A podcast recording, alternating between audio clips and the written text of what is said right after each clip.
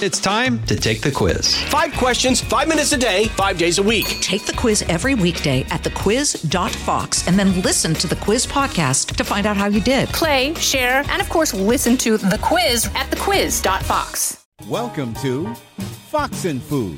I'm Lillian Wu, Fox News.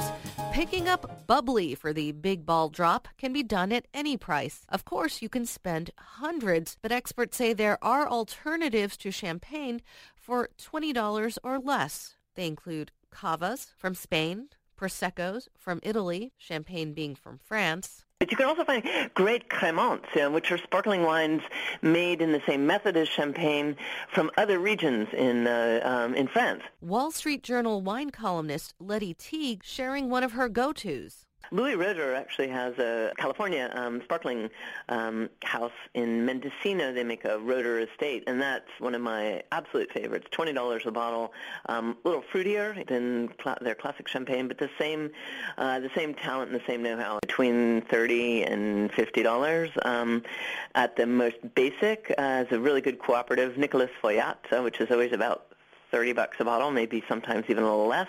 And when money is no object...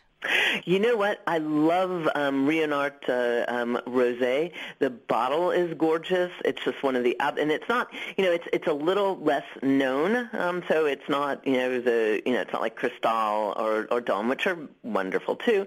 But it's a little bit uh, less well known. So Ruinart Rosé. Um, also, Paul Roger, their Cuvée Winston Churchill is just spectacular. Um, that's probably one hundred fifty or so. I'm Lillian Wu, and this is Fox and Food. Listen to the all-new Bret Baier podcast featuring Common Ground, in-depth talks with lawmakers from opposite sides of the aisle, along with all your Bret Baier favorites like his all-star panel and much more. Available now at fox news podcasts dot com or wherever you get your podcasts.